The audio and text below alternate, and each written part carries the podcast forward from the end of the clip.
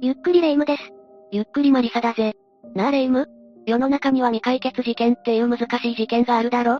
あるわね山ほど。ふと思ったんだけどさ、未解決事件が解決したパターンとかってあったりするのか？未解決だと思いきや解決パターンね。あるよ。マジでか？やっぱりそういうケースもあるんだな。じゃあ今日はそんな事件の話聞かせてくれよ。そんなに聞きたい？うん。今まで聞いたことないからさ。しょうがないわね。じゃあ特別に紹介してあげるわ。ということで、今日は、神戸市北区男子高校生殺人事件について解説するよ。それじゃあ、ゆっくりしていってね。今日の事件は一体どんな事件なんだ？事件が起きたのは2010年10月4日の22時頃。被害者は、私立神戸工業学園高校2年生の堤翔太さん当時16歳よ。16歳。遊びたい盛りなのに。場所は兵庫県神戸市北区のつくしが丘の路上にある自動販売機横だったわ。そこで、翔太さんが交際相手の中学3年生の女子生徒と一緒に座って話していたところ、向かい側から近づいてきた何者かに襲われるという事件が発生したの。被害者は一人だけか？うん一緒にいた女子生徒は、翔太さんが逃がして無事だったみたい。だけど翔太さんは頭部など複数箇所を刺されていて、現場から北に約70メートルほど離れた横断歩道上で倒れていたところを発見されたわ。ひどいやられようだな。その後は病院に運ばれたんだけど、間もなく亡くなってしまったの。その一緒にいた彼女は犯人を見たのか？その彼女は事件後に襲ってきたのは知らない男だったと証言をしていたわ。犯人はもちろん逃走したのよ。それでその後に犯人の男の似顔絵を公開して、有力な情報には最高300万円の公的懸賞金を支払うことを決めるなどして捜査を進めたの。なるほど。これは気になる部分が多いな。もうちょっと詳しく聞かせてくれないか？うん自動販売機横で座って話をしていた翔太さんとその彼女。二人は自動販売機コーナーから約10メートルほど離れた通りの向かいの道路脇のポールに、見知らぬ男性が座っていることに気づいたのよ。顔とかははっきり見えてなかったのか？夜だったし、距離があったから見えてなかったみたい。それで彼女があの男の人気持ち悪いねと話しかけて、堤さんがそれにほんまやなと答えたそう。さすがに聞こえてないよな？詳しくはわからないけど、多分聞こえてなかったんじゃないかな？その直後、その男は刃渡り10センチほどのナイフを取り出して、翔太さんと彼女の方へ無言で歩み寄ってきたそうなの。怖い怖い。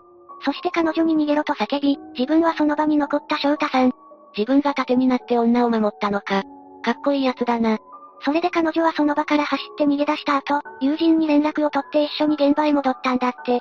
すると自動販売機コーナーから約7、80メートルほど離れた場所の交差点で、血を流して倒れている翔太さんを発見するのよ。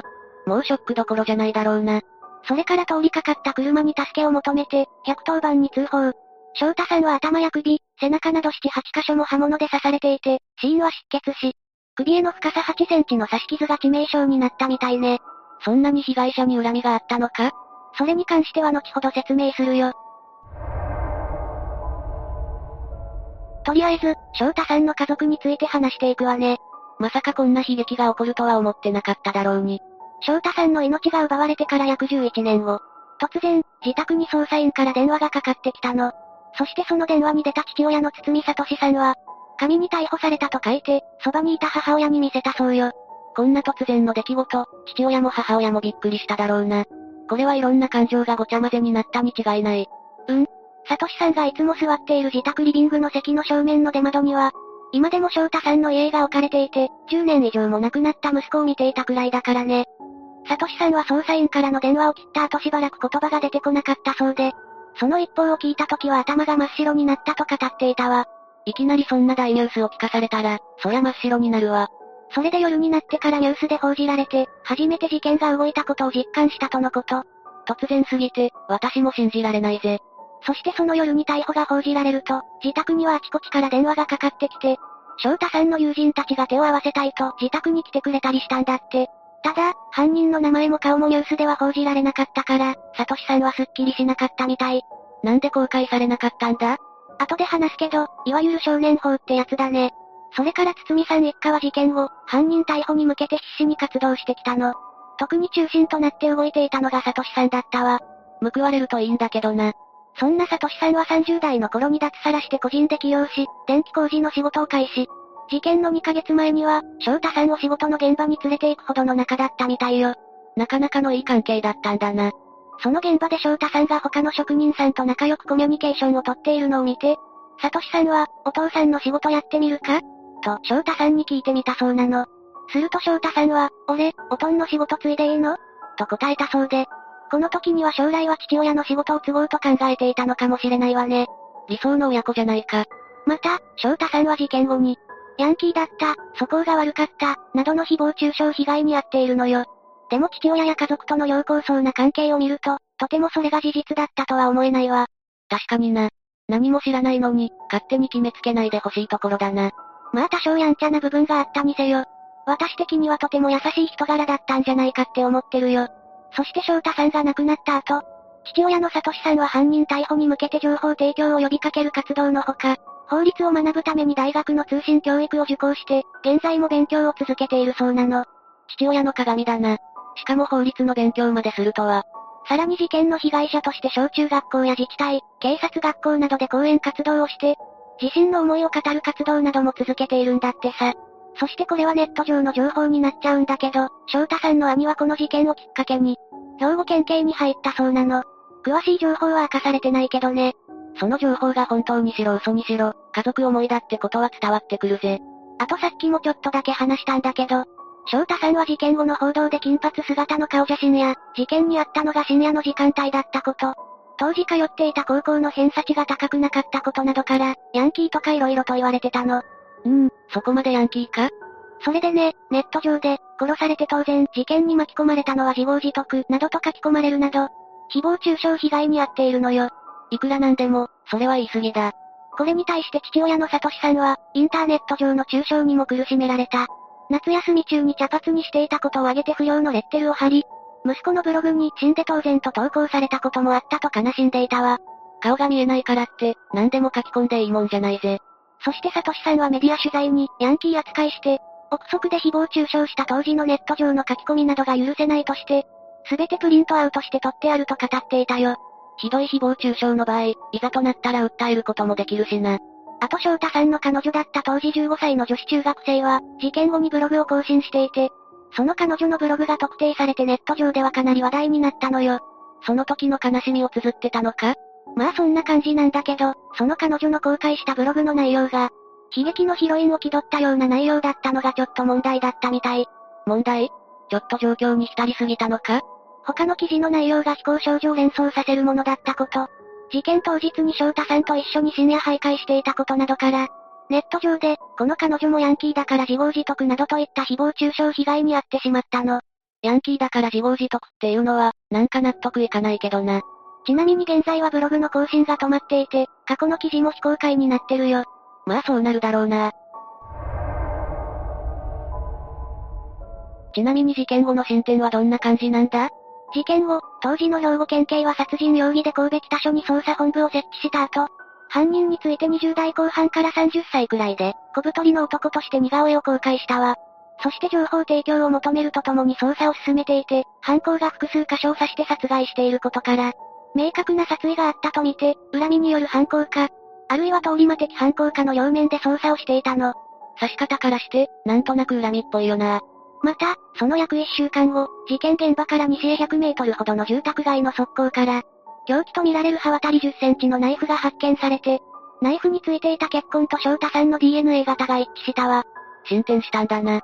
さらにこのナイフが、近くの量販店で事件の1週間前に購入された可能性があるということが判明したんだけど、残念ながら犯人の指紋などは検出されなかったの。唯一の手がかりだったのに。それから兵庫県警は、これまでの翔太さんの彼女の証言から容疑者とみられる似顔絵の作成や、量販店で同型のナイフを購入した男性客の服装も公開。2012年12月からは、警視庁の公的懸賞金制度の適用で解決に結びつく有力情報に、最高300万円を支払うという懸賞金をかけたわ。いよいよ本気出してきたな。犯人は襲撃前に翔太さんらの様子を付近で座って見ていたという彼女の目撃があったものの、犯行後の足取りについてはほとんど目撃情報がなかったから、捜査はかなり難航するんだけどね。ちなみに目撃者はその彼女以外現れなくて、さらに唯一の目撃者である彼女の証言は2点3点したそうなの。え、どういうこと？犯人は正面から襲ってきた。気づいたら翔太の横にいた。犯人の服はジャージだった。ウィンドブレーカーを着ていた。逃げろと言われて走り出したから、犯行は目撃していない。馬乗りになって刃物で刺した、などといった感じの証言だったそうよ。二点三点してるけど、逆にその彼女が疑われることはなかったのか？このことで彼女に疑いがかけられることはなかったようね。その後に翔太さん殺害の容疑で、愛知県豊山市に住む28歳の男が逮捕されたわ。捜査関係者によると、どうやらこの男は周囲に人を殺したことがあるなどと、あたかも過去に殺人を犯したことがあるというような話をしていたそうなの。なんでそんなことを周囲に話すのか理解できないぜ。その後、兵庫県警神戸北署捜査本部はその情報を2020年に入手して、容疑者として捜査を続けてきたそうよ。そして捜査を進めていって、翔太さんが殺害された時に着ていた衣服に付着していた犯人の DNA と、この男の DNA 型が一致して、殺人容疑での逮捕に踏み切ったということなの。11年越しでそんなケースもあるんだな。それで、犯人はどんな人物なんだ？この逮捕された男は、事件の前に兵庫県外の高校を中退していたそうなの。なるほど。ってことは、中卒？うん。その後は事件現場から100メートルほどの親族の家に住んでいて、事件から数年後に別の場所へ引っ越したとの情報が公開されているわ。ほうほう、そして実家に住んでいると。またその逮捕された男は逮捕時、愛知県豊山町でパート従業員として働いていたみたいだよ。店舗が複数ある施設で広報資料の作成、店ごとの売上管理などを担当していたんだって。正社員ではなかったのか。いつでも逃げられるようにってところだろうな。勝手に推理してるところ悪いんだけど、そういうことではないわ。それで近隣住民の証言によると、5年ほど前に愛知県豊山町に家族で移住してきて、両親と3人で暮らしていたとのこと。その後の報道によると、逮捕された男は容疑を認めていて2人でいるのを見て腹が立った。などと話していたよ。え、そんな理由で高校生を刺したのか？さらにこの逮捕された男と翔太さんとその彼女に面識はなくて、突発的な犯行だった可能性が高いとされているわ。嘘だろ、まさかの嫉妬？もうちょっと詳しい情報とかないのか？残念ながらこの翔太さんを殺害した容疑で逮捕された男、事件当時17歳の少年だったから、少年法が適用されて、名前や顔写真などは現在のところ公開されてないのよ。少年法ときたか。この逮捕された男の名前や顔写真が公開されないことに対して、多くの人が違和感を持っているみたいね。だから名前や顔を公開するべきだ、という声が多く上がっているわ。ここまで来ると、どうしても気になっちゃうよな。だけど複数メディアの報道からこの男の SNS が特定されていて、この SNS には写真や画像の加工に関する知識を記した記事が多数投稿されているの。ってことは、デザイナーとかそっち系に長けてるってことになるな。そうね。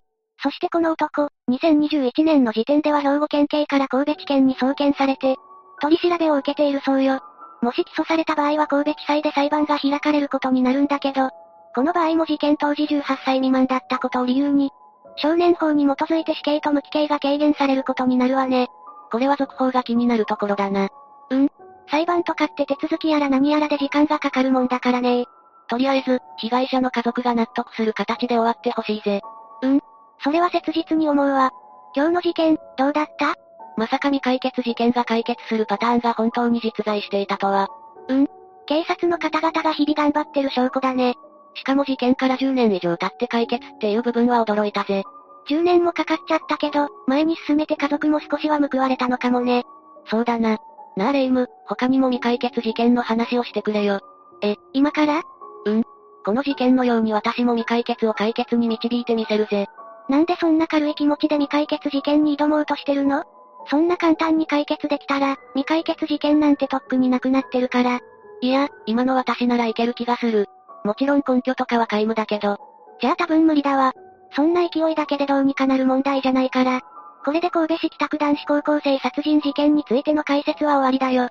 それでは、次回もゆっくりしていってね。